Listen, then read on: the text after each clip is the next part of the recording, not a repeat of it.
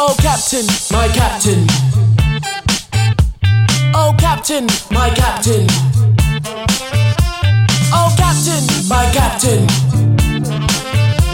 Oh, Captain, my Captain. Welcome to Oh Captain, my Captain. Uh, my name is Mark Olver, and I'm here with uh, Ricky Masindo. Hi, Mr. Masindo. Hello, Mark. How's it going? No, I'm all right, except halfway through that uh, Oh Captain, my Captain, uh, my uh, my memory went to your impression of me doing Oh Captain, my Captain, uh, and so I felt slightly inhibited uh, because I said it, and I was like, "Oh wow, I do sound like that." yeah, I've got the exact cadence. Welcome to Oh Captain, yeah, all right, my yeah, Captain. chill out, yeah, but but you still not. You don't. You still don't sound like me. That's what an impression isn't. Just cadence, mate. You have to Yeah. start working on the little bit of Bristolian. Uh, you have to. For some reason, whenever any of my friends do an impression of me, they always sound like they got emphysema a little bit. Yeah, Um, yeah. Hello, I've- I've- hello, my hello, my name's Mark Culver. That's Jon Richardson. That's that's me doing Jon Richardson's impression of me. Hello, my name's Mark Culver. Who wants some fried chicken and some chocolate? Oh yeah, I like Tom Perrin. Matt Ewins Uh, does exactly the same impression. I don't know where it comes from. I mean, I kind of get it, but the thing that I relate to the most is the hands. When Finn was waving his hands, going, changing lanes. I know there's something about the way, I, and I don't really notice the way I am anyway. Um, so uh, it- this is an early one for us, and also I'm not at home. I'm in a hotel, uh, so I don't know if I sound not just audio quality, but my general demeanor. I, and this is my this is my fifth hotel room in seven days, I think. Oh, wow. You're sleeping in a different bed every single day. I'm sleeping in a different bed every single day, um, and um, home, home a little bit tomorrow night, and then off to Yeah. Manchester, and then back down to London. It's just uh, there's lots of TV warm up at the moment, so I have kind of. Uh, we- I have weary eyes. I don't know if you can see my weary eyes. Would you like to describe to the noble listener my uh, my weary eyes? They look like someone you would see at a bus stop who you knew you don't want to fuck with. Oh, okay. I like Yeah. that. Yeah. I will absolutely take that. Um, tell me about you because I've been uh, stalking you on social media at the moment because I'm not doing any real gigs because I'm doing TV warm up. Um, you did a gig in Exeter the other day. Yeah. Yeah, I did. I did. Yeah. In Exeter, the Exeter Phoenix. Um, lovely venue. Lovely venue. Yeah. So it was um the Exeter Phoenix, which is like an arts theater thing. Like they just do loads of arty stuff. Yeah, And- amazing, amazing space. Yes. Yeah, and um, this uh, relatively new act um, called uh, Charlotte. She, uh, shout out to Charlotte. How's it going? Um, All right, listener of the Charlotte. All right, yeah, she's a listener of the podcast. She um actually heard the podcast and then asked me to come down to Exeter to uh, do a spot there. Um, oh, hold, wait, wait, back up, back up, back up. Where the fuck is my gig, Charlotte? Your gig. I don't know what's going on. I don't, oh, oh yeah, I'm a really big fan of the podcast, so I'm going to invite Ricky Masindo to Exeter. Yeah, yeah thanks. yeah, Thanks, yeah. Is there a way that we can stop? Can we ban people from listening to the podcast? Charlotte, Just- no, I'm blacklisted. Charlotte. She's bad. I think you'll find on Spotify it actually says Ricky Masindo and Mark Olver. So just you know, it's always. Oh, I see. So Char- oh, I star. see. So Charlotte has just gone your name first, and then booked Yeah. you for a gig. Okay, okay. Exactly, exactly. It's the business we we are in. Um, yeah. So she booked me for that gig. Um, and it was initially I was gonna do ten minutes in the middle, but then I think at some point she decided to go full egalitarian, and everyone got twenty at twenty minute spots. So okay. so yeah, so I went down. Um, man, it was a paid gig as well, which I don't know how that happened, but I'm not asking questions. And, Lovely. Um, I I did 20 minutes with Louis Slay, uh, Danny Johns, um, and uh, local poet comedian who I'd never met before. I think I'm pretty sure his name was Chris. I'm so sorry if I'm getting that wrong. And yeah, it was uh, it was a lot of fun. I essentially did all the material I've ever written on stage on Friday, and it equaled about 20 minutes. And how did it go?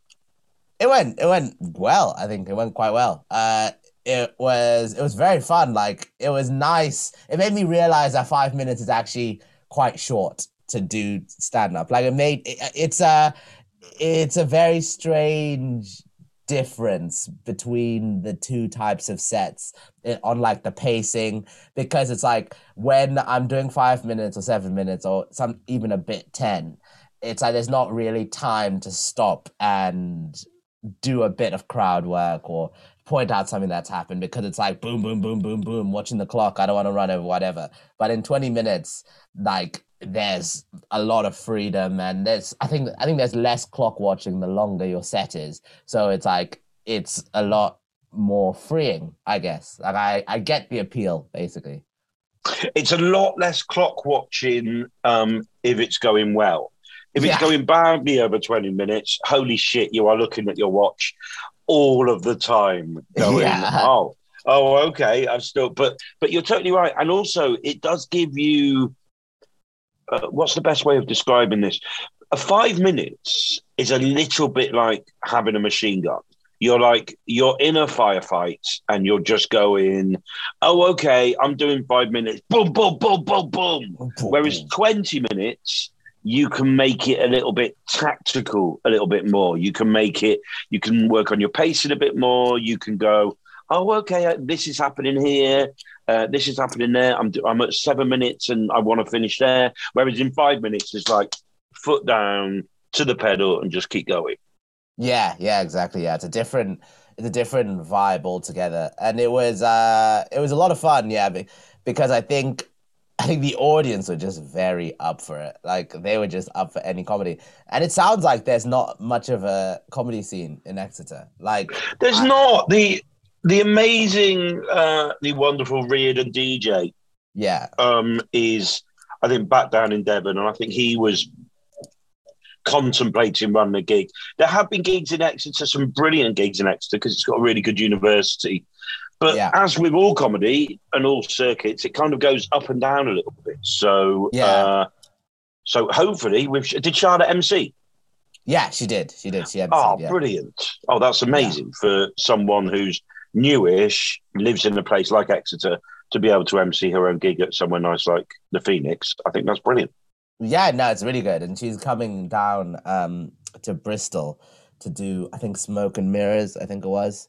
Um Uh, we have to uh, we have to address that, mate, because um, I know what comedians are like. Uh, I know what geography nerds are like. No, she's not coming. oh, she's not coming. please. Don't Yeah, give no. me that BS. She's coming No, coming hey, mate, up I'm not- to hey. Bristol. I am not doing. I'm not doing this for me. I'm doing this to protect you from people going. Oh, I think you'll find it's good. It's good. But you are right. No, coming up to Bristol. No, I no. I'm no. Do you know what? I'm going to be one of those people. Coming out to Bristol sounds absolutely fine. Yeah, uh, yeah, yeah, it does. I feel we've had this conversation before, kinda, about We had this conversation about going up- across somewhere. Yes. Yeah, yeah, and whether you go up or down or whatever. I still think you can say whatever you want because everything is relative. Yeah. I- mean, direction is not relative. Well, You no, come on then. You are you argue you argue your point that you can Yeah. somehow go down to Bristol from Exeter, which for people who aren't aware of where Exeter is, is below Bristol. okay, let's do this. Okay, first of all, wow, this is my only point actually. There's not a list, so it's just the only point.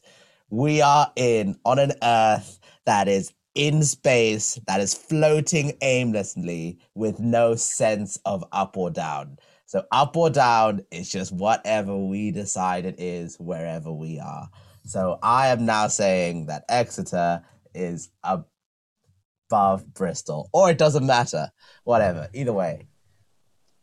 Oh, because if we are always rotating and if we are always moving, then Yeah. up and down isn't as important as I thought it was.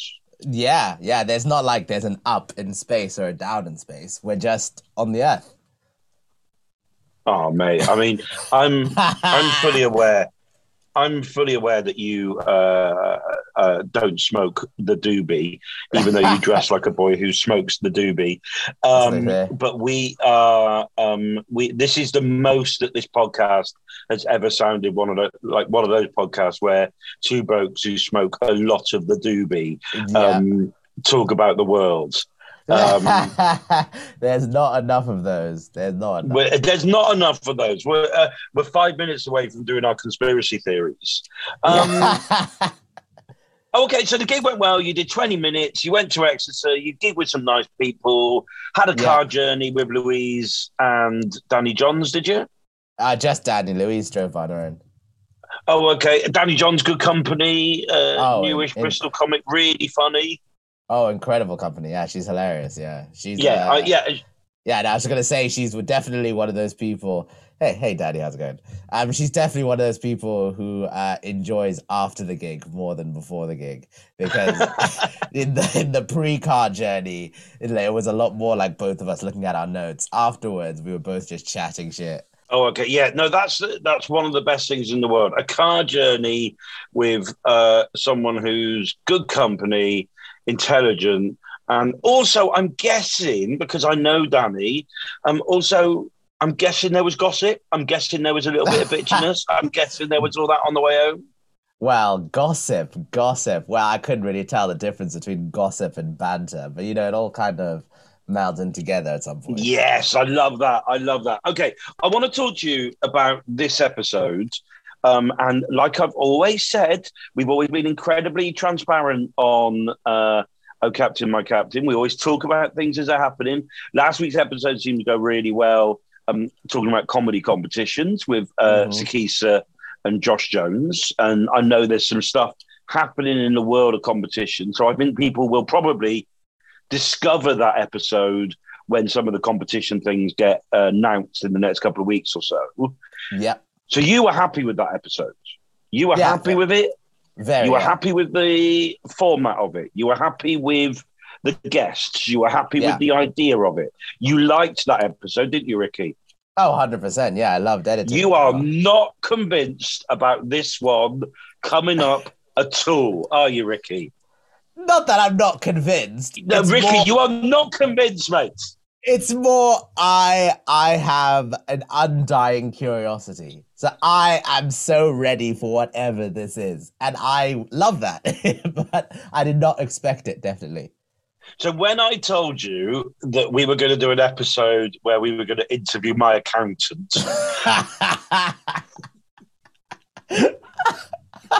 I, I could see, I could see the soul and joy gently drip out of your eyes. I could see it when I told you.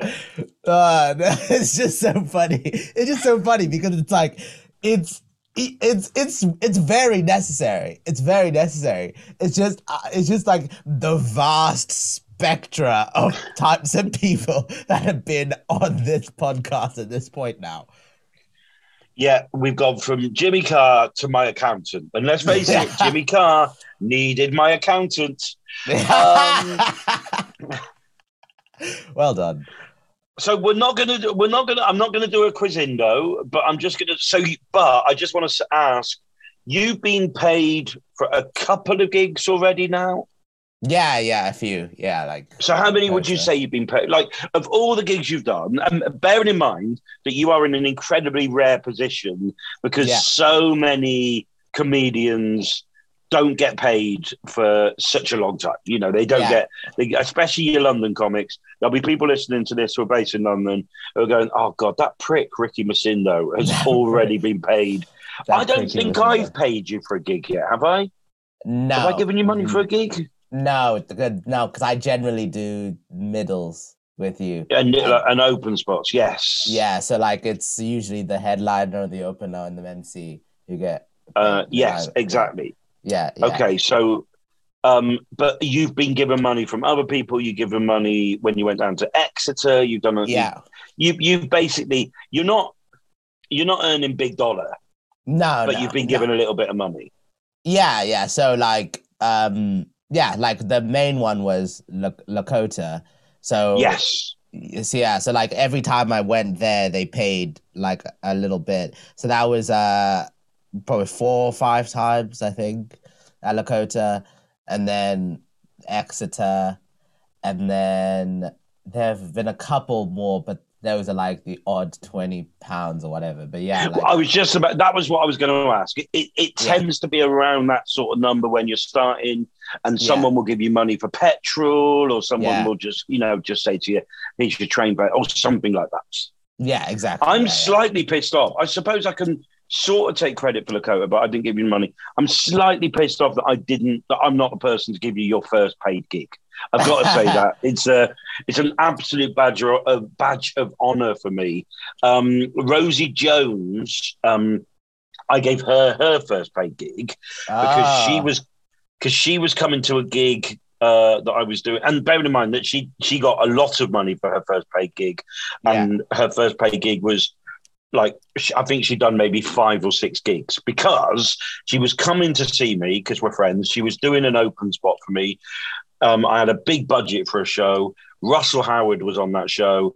Um, he didn't want the money because he is he's got a lot of it. Um, and if it's anything like it was when we used to live together, he, that money would just be scattered all around his bedroom on the floor. It's just ridiculous. It was absolutely.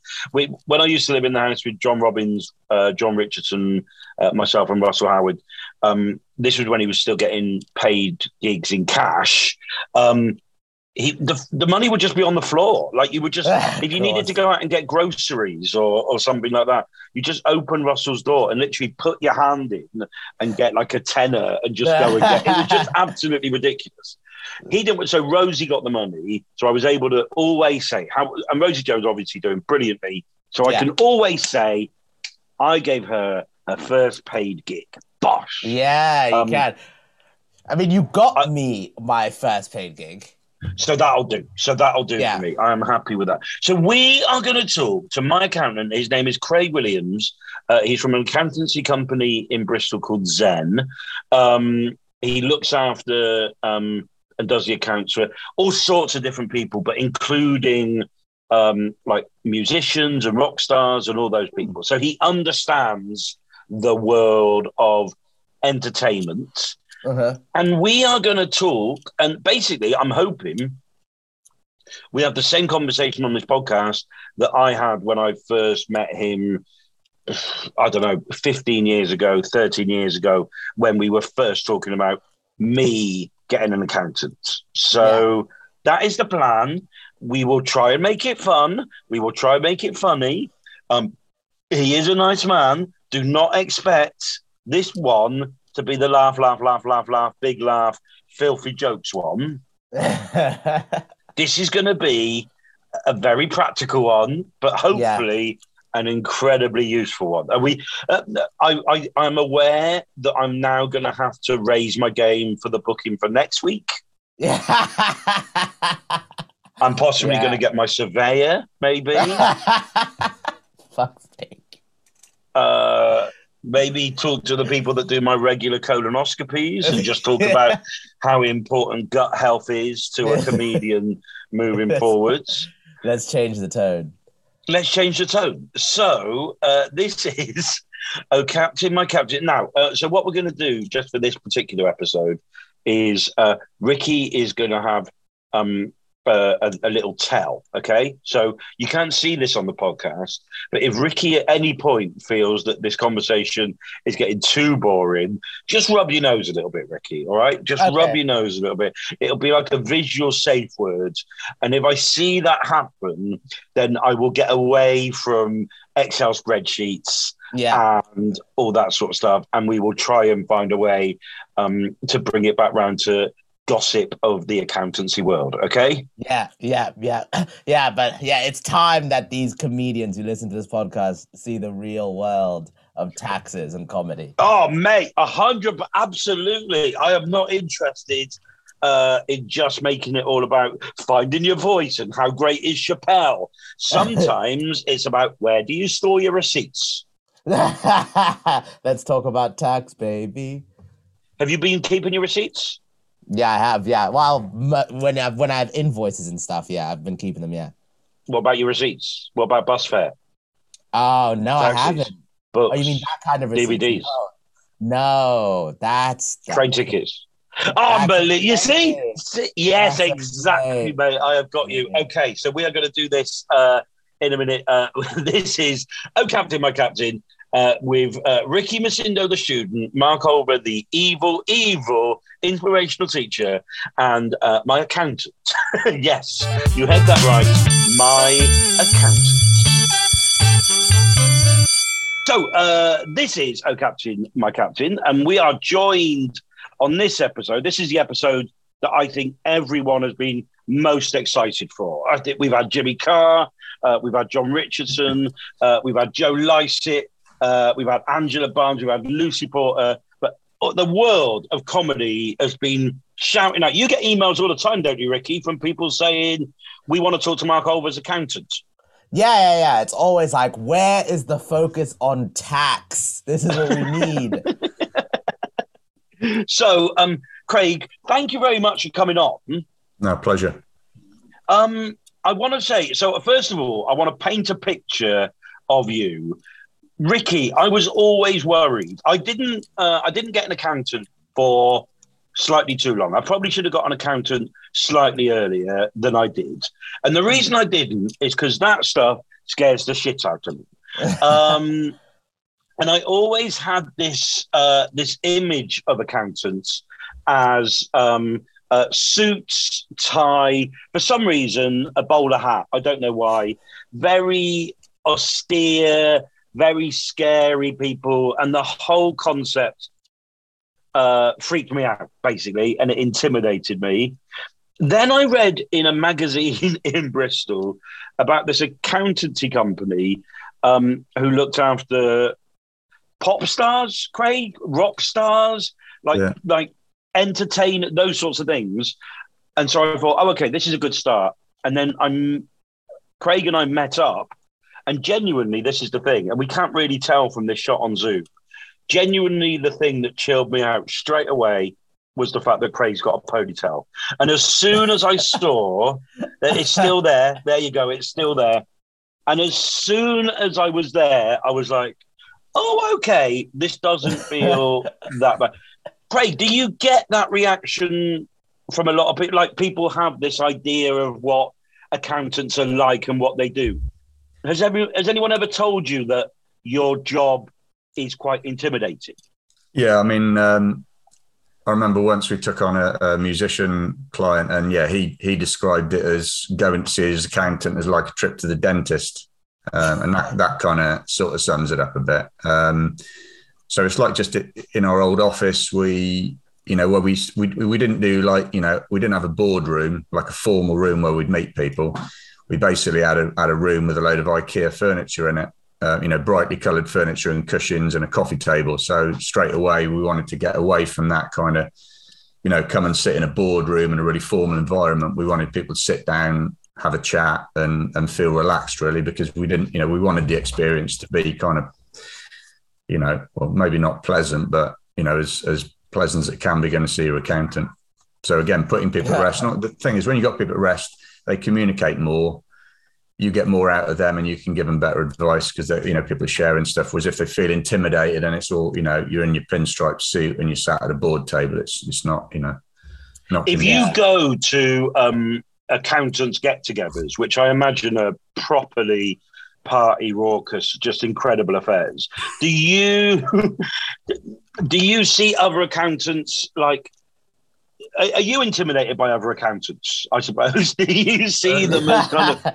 yeah i suppose yeah i suppose i suppose i am really and i remember back to when i started you know doing my articles in accountancy yeah i was really scared of the partners you know they were like guys in suits that sat in their offices and the only time you ever got to see them was when you're being told off really because you and you uh, and you surf and you do like outdoorsy things and you've always been like that and again all of this idea for me was just i think i just maybe i i got my view of accountancy from comic books and charles Yeah. dickens novels and so have you got the same image ricky Oh yeah, of accountants. Yeah, I mean, my sister's an accountant, and she's a very like methodical to the letter type of person.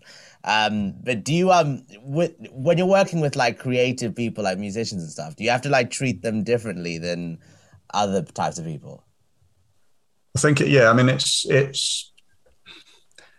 I think a lot of people, the way you talk to people, you can make people feel really small, or that you're the you you your knowledge. So you don't you want to kind of make people feel relaxed. You don't want to make it the kind of you know you know nothing, I know everything kind of vibe. It's a case of you know just showing people respect and empathy for what they do. Really, you know, we're all we're all good at certain things, and you know some people are good at some things, some people are good at other things, and you know the other thing is you know we're I've always been a massive consumer. You know, for me, it was plan A was rock star, plan B was accountant, really. So I kind of, you know, I come from that back background that, you know, I understand. I've been in the industry. I've had a record label and you know put on raves back in the nineties and all this sort of stuff. So you know, it's kind of um, being a consumer of that things. And then when I realised, you know, working directly and that wasn't going to be the thing for me. I thought the next best thing would be working with those industries and helping them really, which is where I got into. But one one thing about the in the you know intimidate, I'll share this story. Um, when I when I went for my job interview for the accountancy firm, I had long hair when I was doing my degree, and actually for my interview, I wore a wig over my long hair. What sort of wig? It's like a mullet wig. What? what? And you cause, because you thought that they would look, they Well, would look back- on you more favourably. Well, With back the in those back in those days, you wouldn't get the job basically if you had long hair. Well, yeah, but mate, you went in wearing a mullet. Like, Mullet. Surely that's It was a, it was a well, it was as long as the hair was kind of like you know collar length, you were all right. okay. yeah. So I, I had my ponytail tucked up inside the mullet, and then I went in, had the interview, got offered the job, and then of course when I turned up on the first day of work, they must have thought I was like Samson or something because my hair was weeks later was suddenly like you know half that halfway down my back. God, I love the image of you raving in the nineties. I love the image Yeah. of you in a field at four o'clock in the morning, big fish, little fish, cardboard box. and and and this is why. So this was genuinely my thought process. I knew some of your clients, uh, not personally, but I knew their reputations and I knew your background. And this was, I, I just thought to myself, and this this sums up my personality perfectly. I just thought, no matter how much of a nightmare I am as a client, I'm never going to be Craig's worst client. That was always my thought. I thought to myself, do you know what? Even if I'm in the bottom 10%, at least I'm not going to be the shittest one. Because you must have had like, sis, and we'll talk about how annoying I am as a client, uh, because because Craig will definitely tell you. Uh, we- we've had lots of conversations, Ricky, where I've said to Craig, "No, no, no, this year, mate, I am not getting in my accounts uh, at the very last minute. Like this year, I am doing them." And I think over the 13 years I've sent Craig my accounts, I think I've probably maybe twice it's not been last minutes. but you must have had. Have you had like people turning up with carrier bags of receipts and and all that sort of stuff? Have you kind of over the years have you had that? We we've had we've had everything, you know, everything you can imagine on on the scale really, and and you know pre pre internet days and everything else. You know, we were getting jobs last minute with clients on tour, and we're having to kind of literally find out what hotel they're going to be staying in like three days down the road so we can send the tax returns to the hotel for them to sign and then they've had to go round to the tax office in the tour bus to drop off the tax returns and stuff like that and they're going, "Where's the nearest, you know, tax office in this town we're playing in?" You know, and then the tour bus will go around there, and the tour TM will go out and drop the uh, drop the tax returns off. That's absolutely brilliant. And I, I've I've often suggested uh, to comedian friends of mine to give you a bell, and I think a few people have over the years. Comedians, we are like our work is slightly different, so there's not as many overheads, there's not as many expenses, but our brains don't always work in the way that other people's brains Yeah. brains work. Comedians were the best clients, right, Craig? Absolutely, yeah. Top- There top you go, tree. I'll take Hey. So let me ask you this. So Ricky has done. So Ricky is a student, and you've done how many gigs, Hello. Ricky? So now I've done 30. Yay. Right. And how much money overall would you say you've earned from comedy so far? Oh, Bearing in mind wow. that you've been gigging for like, uh, you've done 30 gigs, but in a pandemic, you've been gigging for about 18 months or something like that. So how, how much money would you say you've earned sort of ballpark uh, so would- far? I would say. Just to let you know, for the listener, Ricky is counting this up on his fingers. So yeah, one, two, three, this many, Mark. Um, I would say somewhere like three hundred to four hundred pounds, like somewhere there. Like I have it, I have it written down somewhere, but I I haven't added up the gig that I just did on Friday. okay, so there you go, 320 pounds. There you go. There you go. There you go. Oh no. Um, So, Craig, when someone is earning, because with comedy, when you start, you don't really earn loads and loads of money for quite a while. Like, when is it? Is this too early to think about accountants um, and receipts and all that sort of stuff? It's it's the same with um, with any kind of well, it, it's very similar to musicians, really. Okay, because the the motivating factor isn't the money. People do it because that's what they enjoy doing. So there's always if you if if you're a different kind of business, you know, you go, well, I'm going to buy and sell this. I buy it for this. I'll sell it for that. You're already thinking in, in the na- nature of trade, really. Whereas for most people, musicians, um, creatives, it, it starts off as a hobby, and it's it's a lot more blurred than other businesses. It's a case of when does the kind of hobby move into trade, um, and that's the the kind of the, the, it's the transition point. And normally for most people, it's where people start giving up sort of the day job or going part time on the day job because they're making sufficient money from the other job, or it could be a like a contractual point. Someone gets signed up to do a radio series or a TV show or whatever. So there's a there's a distinct transition. The other thing you got to remember of as well in in the UK, we've got um, there's like a tax relief which was set up generally for like the gig economy. So obviously, loads and loads of people are setting up bedroom businesses at the moment, doing internet stuff. You know, buying and selling on eBay, Amazon, Etsy. You know, arts and crafts, all this sort of stuff. So what the revenue have said is they've said as long as you're turning over, so that's getting in money before expenses under a grand, you don't have to tell us you're trading. You don't have to fill a tax return in. You don't have to pay any tax. So that's in any tax year. So our tax years run from 6th of April to 5th of April.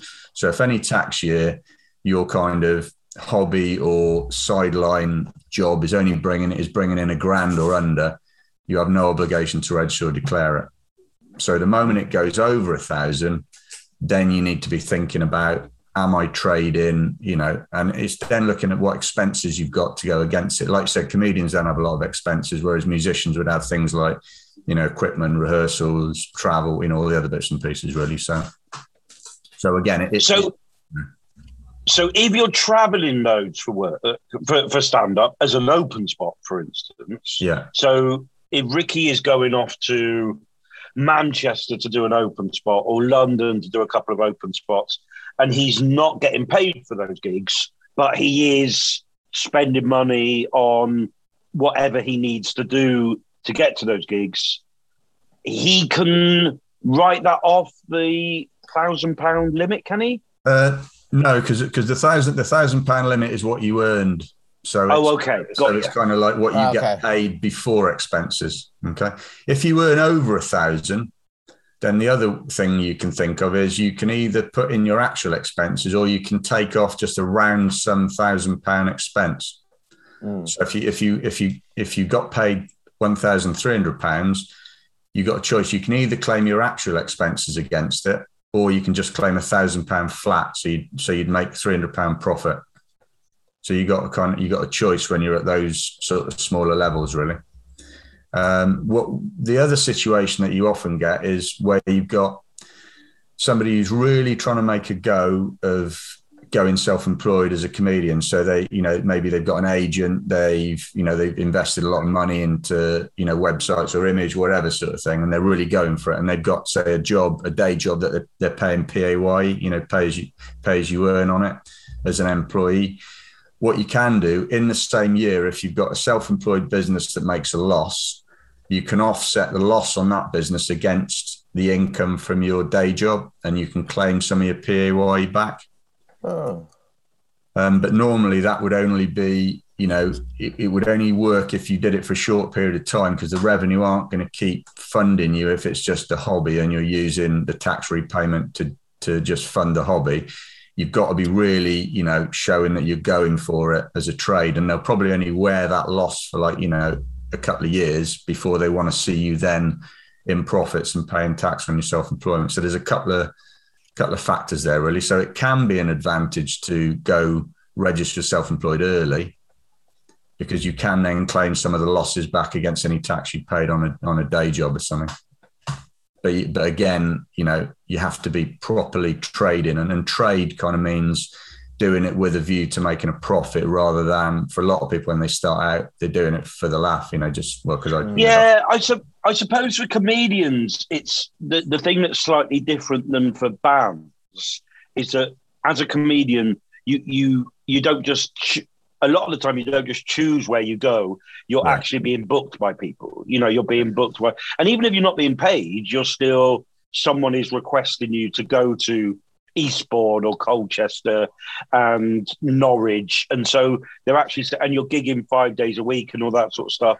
Yeah. And so sometimes with a musician, maybe you're just going, oh, I just like playing in my local pub. Mm. But with a comedian, you're going to Edinburgh, you're doing, you know, mm. all yeah. those sorts of things. So I think just, just going back to your comment about even if you're making that little bit of money um, that, you know, Ricky said, I, well, I haven't been keeping really any books or anything like that I mean, I would recommend you keep records because even when I was, you know, semi-pro musician back in the day, and we weren't, you know, by the time you took into account what we'd spent on travel, van hire, rehearsals, all our kit, we didn't make any money out of it. Mm-hmm. I still, I still kept paperwork, and it's even more important these days because HMRC or anyone can look on the internet and see, you know, if you've got a website, they can see a load of dates they don't know what you've earned on those dates. Yeah. Or you ah, know, oh, okay. they could have been getting paid a grand a night. You know, they you know it doesn't show what you earn on the gig. If they see a big itinerary of shows, and yeah, you might be doing a load of you know free open mic night slots or whatever on some of them, and you might be getting paid on others. But the revenue would look at it and just go, "Oh, there's there's you know he's done thirty gigs there. You know, if that's like five hundred quid a gig, you know, then." Yeah. Blah blah blah. So then they might do an inquiry into you, and then you've got to demonstrate to them, really, that you haven't made that much per show, really. So again, you should still keep, you know, reckon even if that's just writing in the diary what you earned or, you know, what your mileage or what your expenses were, it's worth keeping some records just to be able to deflect any attention to prove the other way that, you know, well, no, I didn't earn anything. And here, here's the contracts or here's the emails or whatever, you know. One of the things you said to me uh, when I first came to see you was all about how much money it can cost you um, as a creative, but specifically as a comedian, before you get paid. You know, because often, like Ricky's got lucky earning uh, 300 quid in 30 gigs, but for a lot of people, they'll be gigging for a year, they'll be gigging for two yeah. years without getting anything. But you always said to me, keep those receipts Keep yeah. those those things, those expenses from the years that you're not earning for your first tax bill. Is that is that right? Is that yeah? Well, you you don't know what year you're going to start going, you know, official with HMRC. So those receipts in the early part of the year, obviously, you can claim those against the later part of the tax year. It depends on the mm. date you start. You go and try. You know, you're going to go trade. I'm trading from this date, and you fill in you know, the process is you register with HMRC, and, uh, you know, the date you've gone official trading, and you give them that date. And obviously, if you're in a tax year, you probably want to go back and claim a lot of the expenses more on the loss making gigs at the start part of the year to offset against the latter part of the year if you're going, tra- saying you're trading from that tax year. So, yeah, there's an advantage to keeping them. Also, if you've got any receipts to do with any expenses that aren't consumed in the tax year. So, for example, if you've got like maybe you know website costs or equipment, you know, if you got your own mic or you know vehicle or any props or any other bits and pieces that you're using, then you can introduce those into the business at any point, even if you bought them years ago. So it's worth mm. keeping the receipts for anything of that type of nature. You know, the mm. gold lame jacket or something, you know. So oh yeah, no, Ricky that... will definitely be rocking a gold armor jacket soon. Of course, definitely. Do you, do you find like uh so most comedians are they um sole traders? Like so do they do any of them choose to become a limited company? Yeah, I mean I mean I mean again it, with a limited company, okay? Um the reasons mo- most most of my clients, comedian clients, are sole trader clients, okay? The the reason people would go limited company is is if you want limited liability, okay. So maybe if you're gonna be particularly offensive or something, then you might want limited liability. if you're going to get sued, um, yeah, you know. The other main reason people go limited company is from a tax point of view, and that only tips over usually when you're your profits so that's your what you've received minus your expenses is in the 50 to 60 thousand pound mark per annum mm-hmm. that's the tipping point where you know becoming a limited company the, the the saving for tax on national insurance is greater than the extra accountancy fees because the big downside with having a limited company is the accountant's charges they're, they're a lot more expensive type of entity to run really loads more mm. paperwork loads more bureaucracy loads more to do so normally it's that, like I said, 50 to 60 grand profit consistently and limited companies worth considering, really. Okay. Because a lot of people um, for their tax year. So, so this is what will happen, Ricky, with a comedian. Um, probably about the 20th of January, uh, we start absolutely shitting ourselves because we realize that everything has to be in at the end of January and everyone just goes mental and and I've lived with comedians, and they're all we're all on our laptops. We've all got bags of receipts. It's all going absolutely crazy, and then you don't have to pay for an accountant because you can do it all yourself. However, I even having these conversations, I don't know if you can tell. You can't tell on the podcast, but you can definitely tell if you watch me, my eyes just start to water. And I think I've got a vein somewhere in my head that starts to pound. And so, so that's why I thought to myself really early, do you know what? I'm going to get someone who knows what they're doing because I know on the 20th of January, I will definitely have a nervous breakdown if I'm not just sending all my stuff uh, to Craig and his team. So it is possible to do it on your own and save the accountancy fee. But do you know what? For my peace of mind, my mental health, my sleep, I am absolutely happy to send it to people who know what they're doing with all that information.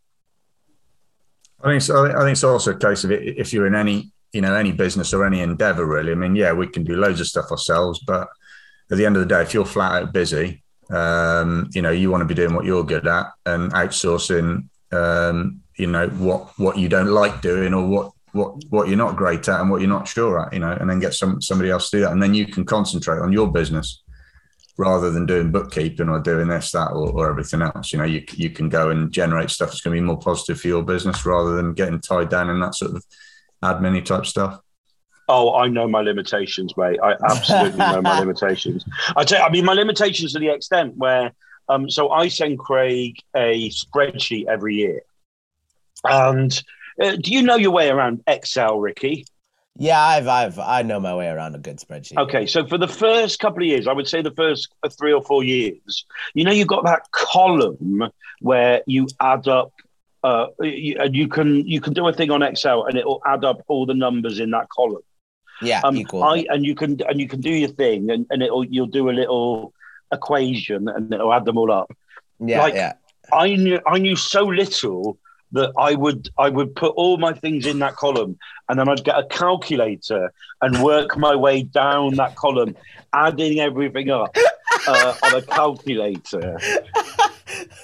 to then send it to go. I would say to people, I would go, "Oh, can, can you tell me on a calculator how to work out um, what 40p a mile is based on like I like all that stuff? Absolutely, just uh, Craig. Ricky is a medical student, so Ricky has the scientific, the medical mind, which is why Ricky is finding it hilarious, and also he's 22 years old. He's finding it hilarious that I do not know how to use Excel. Uh, it's just it's just such a funny image. It's just so adorable. You being like, "Oh, my little calculator," and trying to get the answer. Yeah, no, I absolutely would. I'd go down this column and I'd go, okay, that is row one, 50 pounds. row two, just because I just I Oh. just didn't know. Oh, comedy. Um, Craig, you talk about expenses. What what are expen like? What is an expense and what isn't an expense? You know what I mean? Like I remember you gave me a piece of paper when I first met you, a, an A4 piece of paper with all these things written on, and I carried that piece of paper in my diary because this is the other thing. I'm a paper diary man as well. Mm. Um, I carried it in my diary for such a long time until it rotted. I genuinely carried it for about eight years. This thing of, that Craig said to me, "What are expensive?" But what what genuinely are expenses? I mean, uh, HMRC for a, a sole trader uh, say that an expense is something that is incurred wholly and exclusively for business purposes. Okay.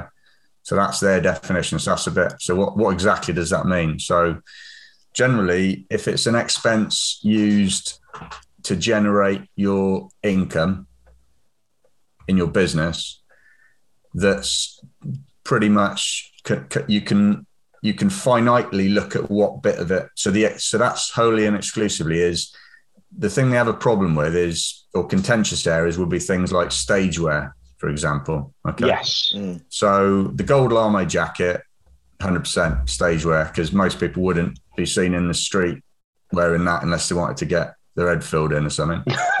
whereas, whereas jeans and t-shirt, yes, it it it could be work, but it, it's also for warmth and common decency. The revenue would say.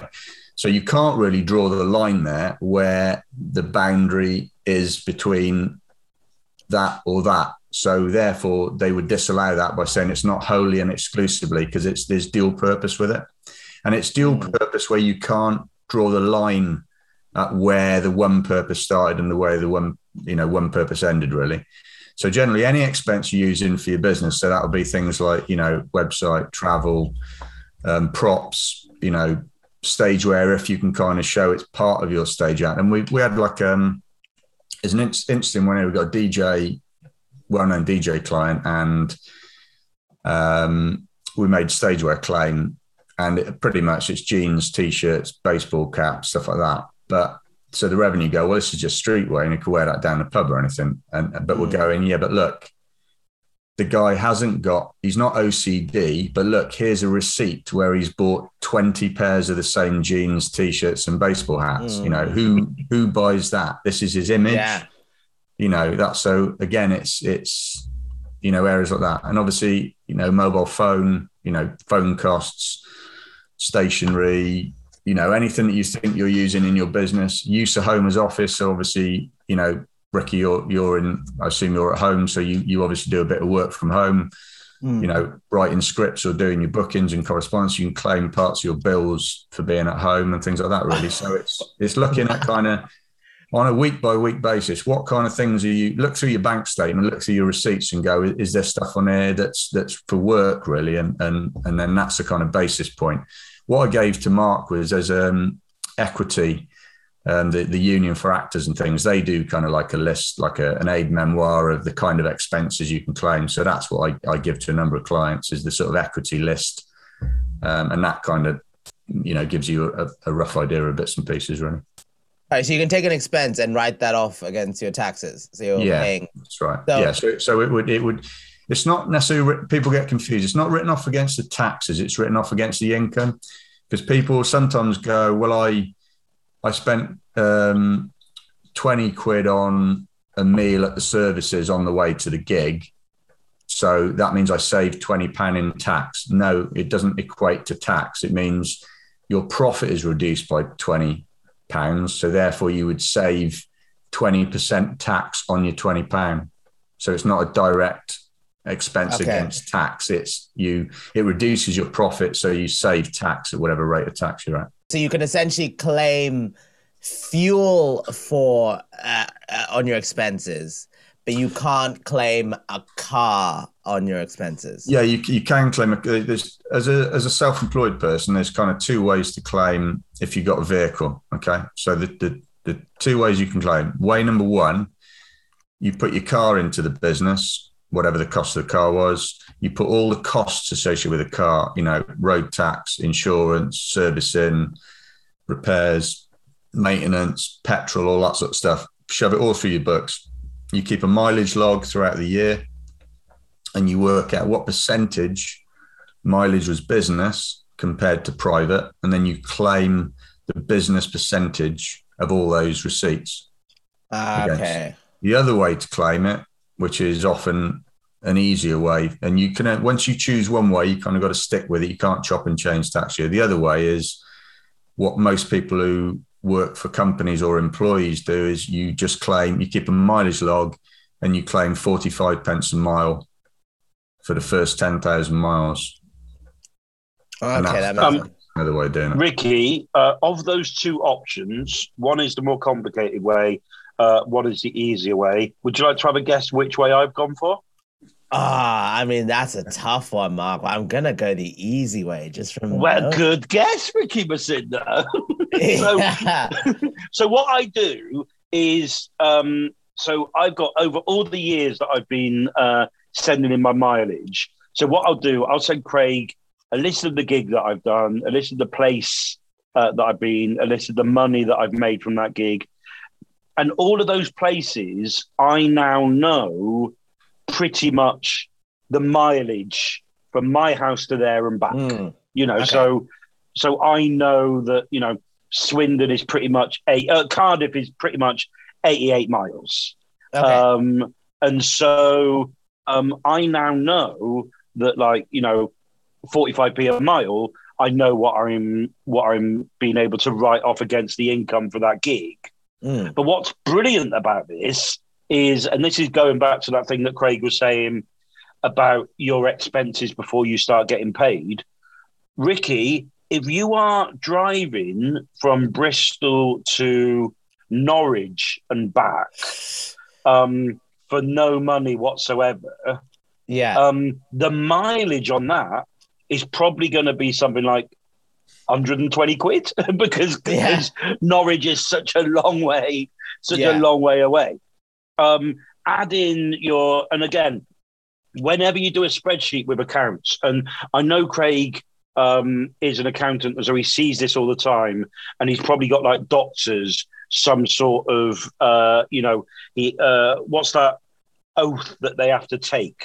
So basically, Craig, yeah, Craig isn't going to take the piss out of my list, but the amount of times that I've um, claimed for eight pounds eighty-eight because that is a large three-piece meal in a KFC service station.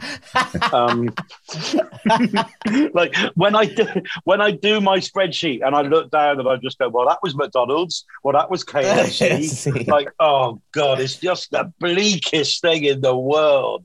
But if you keep a track of it, then you know that that gig that you're doing that is costing you 50 quid, that is paying you 50 quid, actually Yeah. can sort of help out in the long run with Yeah. the travel and, and all that sort of stuff. Ah. And the the argument would be with HMRC because HMRC would say, well, you know, you shouldn't be claiming expenses because you're not earning anything for that gig. But actually, the argument is, is you know, we'll, you know, the gigs like that are for, are for promotion purposes with a view to getting additional Mm. gigs or paid gigs.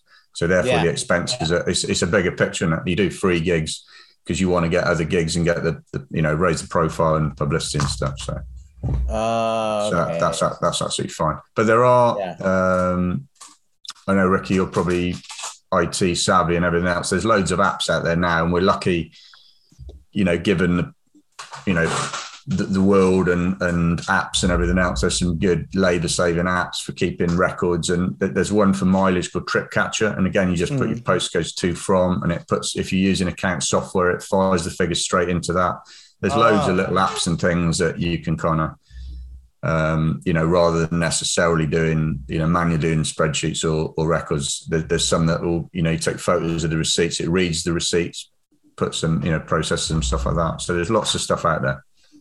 Wow. And yes, Ricky, to answer the question that is in your eyes, before I realised that I could do the equations on spreadsheet, yes, I did go down using a calculator and added up all my mileage for every single gig. Oh, I mean, at least you got the right answer. I love how you do that the hard way. Yeah, at, at least, at least it's not a bag of individually scumpled receipts. Exactly. Least. So what? Barely. So what is on this thing? So stage wear is a bit tricky, but obviously the the big expenses that you have when you travel around the country, my uh, mileage and and tra- but also trains and food when you're away and hotels. Hotels. Yeah, Are the cabs, biggie yeah, cab, yeah, travel, travels, travel and subsistence is probably the biggest amount of expenses we see on on on comedian clients. Really, yeah, travel, subsistence, accommodation, stuff like that. You know. Mm. Um, and then obviously, like you said, you know, if you're getting, you know, agents, agents commission, all that sort of stuff.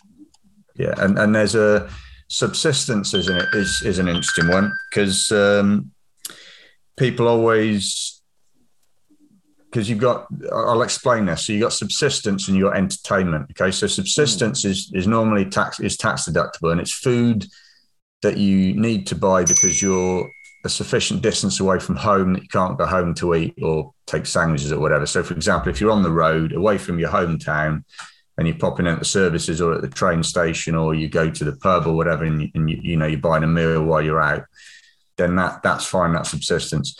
If you take somebody else out with you for a meal, so say there's two of you on the bill, and you say, "Well, I'll I'll pay for the meal tonight, and you pay for the meal tomorrow night." If you take someone else out for a meal, their element of the bill is classed as entertaining, which is an is an expense, but it's not tax deductible, so you don't get tax back on that. Whereas subsistence, you do. So again, you know, you have to bear in mind if you got a receipt with two meals on it, you need to write on your receipt, you know, fifty percent subsistence or whatever. So you just claim the fifty percent. Ah, there's so much fuckery in tax. like, it's, like, it's like it's just incredible. Like the fact that you have to think about that just because you want to make people laugh on stage. Yeah, it, it is, but at the same time, like you know, we all got to pay our taxes, and none of us want to get into trouble. That's that's. I think that's where co- the comedian thing comes from. It's like it's we don't. Most of us don't love paying tax, but every single one of us does not want to get in trouble. Like, yeah, exactly. Yeah. like I think that's it. We want to do we want to do what we can do, so we don't get shouted at by the teacher or or whatever. You know, we want to we want to be good boys. And you Yeah, don't want to, you know, you don't want to be looking over your shoulder at, at earlier years and, and get, you know, a nasty surprise in a few years' time. It's, you know, better off getting it squared away and sorted. And then, you know, you haven't got that. There's no skeletons in the cupboard. Yeah, definitely. Peace of mind. And we are talking we are talking very much at a kind of an entry level comedian. And obviously things get more complicated and there are all sorts of things that you can do like limited companies and being VAT registered and um I don't know all the sorts of and also, you know also- uh, yeah, the other aspect is all the foreign stuff. You know, when that eventually comes back in, you know, is all the you know withholding taxes and other bits and pieces when you go when you're going international. That's another whole dimension of of other level of tax to sort. Really, And I think that's why I like the idea of having an accountant because I know that I've got someone that I can email in case something goes pear shaped. You know? Like, um, and not just, and actually not just pear shaped. When you start thinking about uh, buying a house, or when you start thinking about, you know, uh, private rentals or getting a cut, you know, it's just really handy to be able to go. When, when I talked to someone, when I got my first mortgage, and I was like, oh, holy shit. That, I always say, this is my tip for accountants for mortgages. This is my tip. And I probably said this to Craig when I met him for the first time.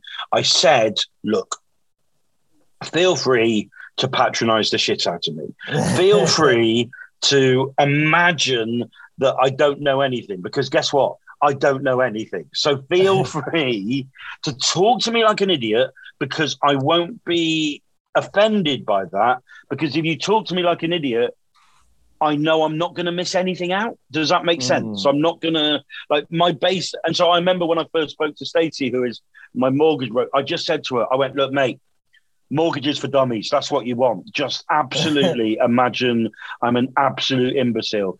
And it helps because then nothing is confusing me then because they're talking to me like the idiot that I am. So is the ultimate is the ultimate fear essentially being audited if something doesn't seem right on your like expenses and tax returns and all that stuff. But a tax inquiry for most people is a stressful, stressful Yeah. thing, really, because again, you know, if you get a tax inquiry, they, they can ask all sorts of stuff, and it takes it loads of time and effort and everything. Even if they find nothing, they, you know, they still go through everything, and it's it's just stress and really waiting to make Yeah. sure that they're happy with everything. So, you know, Um, uh, Ricky, ultimate fear, by the way, uh, go to prison. That's my ultimate fear. fair, fair enough. yeah. it'll be, it'll be, Um, it'll be, it'll be open prison now, so it should be all right. Oh, okay. Well, hopefully there's a golf course. Um, Ricky, w- one of the things that I've noticed with this podcast, and uh, Craig, this is episode 15 of this podcast. We did uh, 10 in the first series, this is five in the second series. Um, I do try and make comedy fun, and I do try and make comedy feel like this brilliant thing because it is the best thing in the world. But Ricky, has it has it amazed you or surprised you the amount of admin that there is involved in being a comedian? Yeah, it really, really has. Because it's like, I mean, I guess the central thesis of this podcast is disproving that every comedian just walks up on stage and just starts being funny. Like there's writing, there's thinking about your image, and now there's tax and tax returns background. So you can't just turn up on the day and just start telling jokes. There's loads of stuff that happens. And it's all it's all plate it's all plate spinning as well. Each one of those functions all needs a touch regularly to keep those plates spinning. Because if you if you don't pay attention to one aspect of it, then something normally goes, you know, goes wrong really. So you know, again, it's keeping you know, like I said, doing a bit on marketing, doing a bit on finance, doing a bit on you know operational content or whatever, and all this sort of stuff. It's it's doing multiple touches, you know, each week or whatever as part of your part of your process. Again, it's just it's, it's another business. Yay! Stand up. I um I have this this image and, and I, I genuinely would like to apologize now, I Craig. haven't got any trousers on. Yeah, I have actually. in the Yeah. next I put trousers on for this. Uh, in the next uh, couple of weeks, uh, you might be inundated with uh, the absolute scum of the universe, which is stupid comedians not quite knowing what's going on. Is that about right, Ricky? yeah, definitely, definitely. This is this has just been a massive advertising for accountancies for comedians. Yeah, absolutely. Absolutely. I am a big. Uh, I, I, I genuinely think because it is. It has to be done.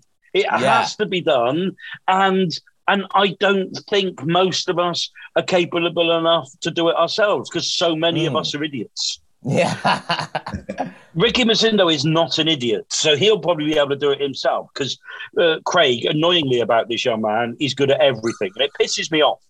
Um, hey, hey, look at my room. My room is a mess. I am messed up in my own way. But um, Craig, thank you very much for coming up. Ricky, was that helpful? Oh, extremely helpful. Yeah, like it, it was. This was an area of stand up I literally did not know about, and I know like people listening will find it useful. And if you made it until the end, you are a true fan. Can I just say? can I just say? Especially if you watched this in one, thank you very much. Give yourself a clap. Give yourself a clap. You really care about stand up or oh, Captain My Captain.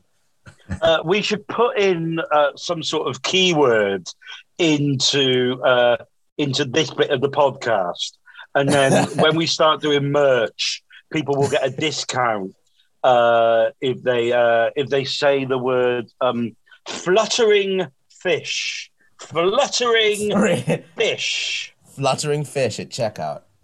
Yes. so they so we know that they've made it uh, 50 minutes into the accountancy. G- Craig, does that piss you off that that people have this view of accountancy as kind of because you know you're a musician and you've done all these amazing things, but people do have this view of accountancy as a bit boring, right? I mean, it, it is a dry, it is a dry subject. I've just been um, putting together some stuff to do some lecturing uh, at a music management course in up in London, and again, you know, they wanted me to do presentations, and I'm- you know, it's having really having to think how you can put it together that doesn't involve you standing up there for 45 minutes or whatever talking about the driest subject matter on the planet you know so it's it again it, it is a challenge to talk to people about it because it is at the end of the day it's you know it's very it's very dry it's very dry subject Um, when you're working and you're uh, in your computer, so you're not on a phone call, you're just putting stuff in and you're data entry and you're doing all emails and all that. What music are you listening to? Like, are you are- like, are you just like, is it on one side we're seeing this dry thing, but actually in your house or in your office you're listening to hardcore techno? Is that what's happening? Well, it's funny actually. I've got a photograph that a drummer client of mine sent me, and he actually had a T-shirt made, and he's got a photo of himself um, backstage at some big festival somewhere, holding his drumsticks in an inverted crucifix with a T-shirt saying "My accountant listens to Slayer."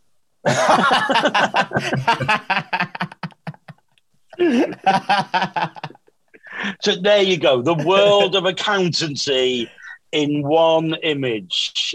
accountant listens to Slayer.